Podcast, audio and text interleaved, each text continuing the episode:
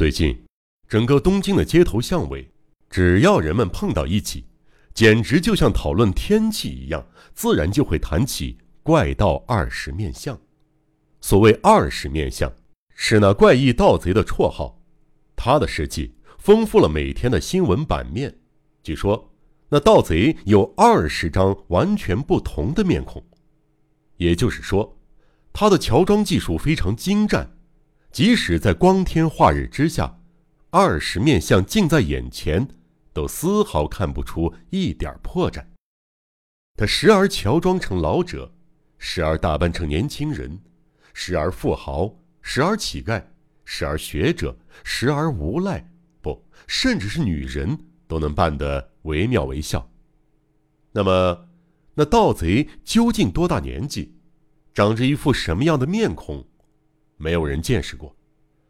他有二十张面孔，没有人知道哪一个是真正的他。不，或许连盗贼本身也不记得自己的真面孔了吧？这个盗贼就是有如此高明的手段，能以不断变换的姿态出现在人们面前。面对这个有着乔装天赋的盗贼，连警察也束手无策，因为他变幻莫测，实在拿不准。该用哪副面孔作为通缉的对象？万幸的是，二十面相只对宝石、古董艺术品等稀罕的高价珍宝感兴趣，对钱财没什么兴趣。另外，大概很讨厌看到血，因此不曾伤害或杀害过任何一个人。只是不论他怎么厌恶血腥，身陷险境时，极尽所能逃脱。终归是人的天性，谁敢保证他一定不会做出伤害人的举动？这些天来，全东京人心惶惶，人们对此事谈论不休，不是没有缘由的。警方拿不出有效的计策对付他，这惹得市民们更加惊慌，尤其是那些号称拥有日本罕见珍宝的大富豪们更是如此，整日提心吊胆的。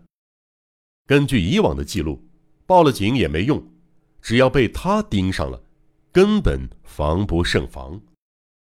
这个二十面相还有个古怪的嗜好，被他盯上的珍宝下手之前，一定先向主人通风报信，信上一定写明大致上门拜访领受的时间。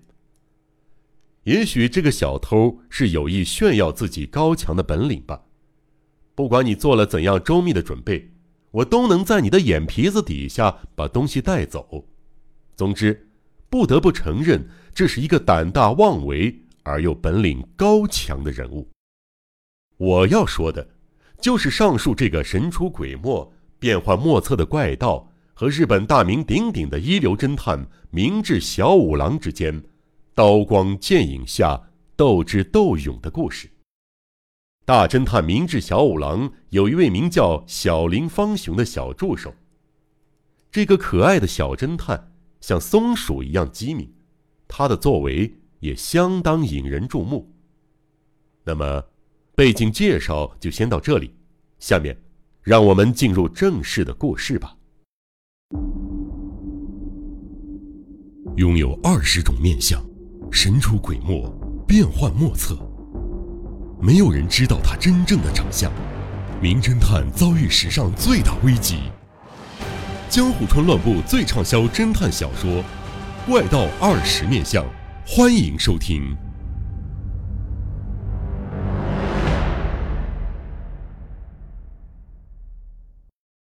在麻布的某住宅区，有一栋占地约数百平方米的大宅院，高高的水泥墙院，大约在四米左右。绵延到视力所不能及的远方，走进那气派的坚固铁门，眼前巍然挺立着一片排得密密麻麻的凤尾松，隔着繁茂的松叶，看得见富丽堂皇的正门。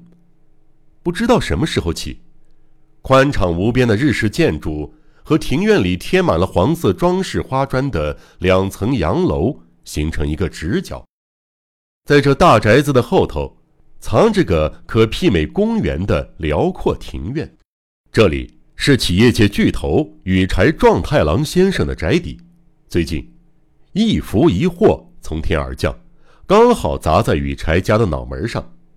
他们正遭受极度欢喜与恐惧的双重煎熬。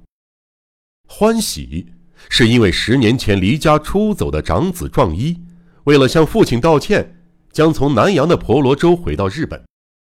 壮一生性喜爱冒险，中学毕业后，本打算和另一名同学结伴渡海前往南洋，在新天地开创一番辉煌的事业。